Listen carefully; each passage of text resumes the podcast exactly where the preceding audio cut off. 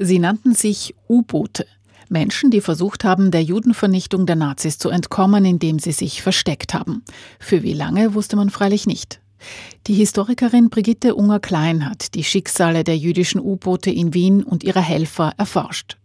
Sie berichtet von der Pogromnacht im November 1938, als das Ehepaar Lingens jüdischen Menschen Unterschlupf gewährte. Ja, also ich hatte das große Glück, mit Ella Lingens ein Gespräch führen zu dürfen. Sie war damals bereits über 80 Jahre alt und sie hat mir erzählt, dass sie und ihr Mann Kurt sich von Anfang an dazu entschlossen hätten, irgendetwas gegen das Regime zu unternehmen. Kurt und Ella Lingens wohnten in der Piaristengasse. Sie hatten einen großen Freundeskreis und man wusste um ihre politische Einstellung. Ella Lingens hat mir erzählt, ein Freund ist mit einem Zahnbürstel und einem Pyjama gekommen und hat gesagt, also so in etwa, jetzt bleibe ich ein paar Tage bei euch.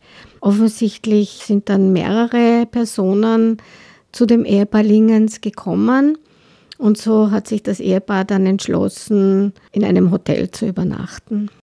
Das war 1938. Ab 1941 begannen die Deportationen zu KZs und Erschießungsstätten. Mehr als 1600 Personen hat Brigitte Ungar-Klein namentlich erfasst, die in die Illegalität gingen, meist ganz spontan. Manche lebten versteckt, wie man es aus dem Tagebuch der Anne Frank kennt, in Kästen, Dachböden oder Kellern. Aber es kam mitunter auch vor, dass ein U-Boot nicht wusste, wo es den nächsten Tag, die nächste Nacht verbringen sollte. Ich habe in Quellen gefunden, dass es Menschen gegeben hat, die auf Friedhöfen, in Grüften Unterschlupf gefunden haben. Eine Situation, die während der guten Jahreszeit eine durchaus mögliche war. Aber sobald Schnee fiel, war das natürlich nicht möglich, weil dann hätte man natürlich die Spuren im Schnee gesehen und das wäre dann aufgefallen. Sie hatten keine Lebensmittelmarken, wer Fieber hatte, konnte nicht zum Arzt, wer ohne Papiere angetroffen wurde, wurde aufgegriffen. Ein Drittel habe nicht überlebt, so die Historikerin. Trotzdem, die U-Boote sind ein positiver Aspekt in der so schlimmen NS-Zeit, denn es gab Menschen, die geholfen haben. So überlebte etwa die Jüdin Erna Kohn bei der Familie Kuttelwascher. Das Haus war also so, dass eine Nachbarin das irgendwann einmal mitbekommen hat und mit einer Anzeige gedroht hat.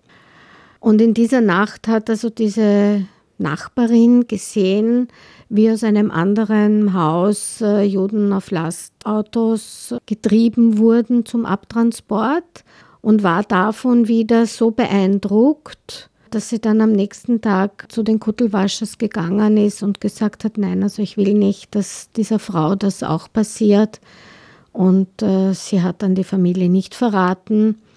Man kann das nicht generalisieren, warum es jemand geschafft hat, warum es jemand nicht geschafft hat.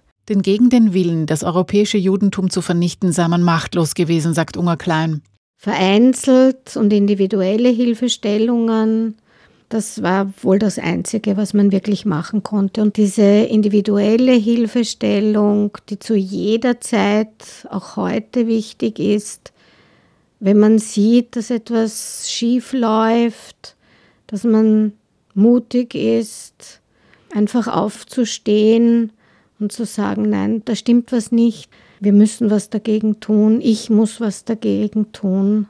Das ist auch ein Aspekt, der mir bei diesen Recherchen auch immer wichtig war. Die Historikerin Brigitte Ungar-Klein.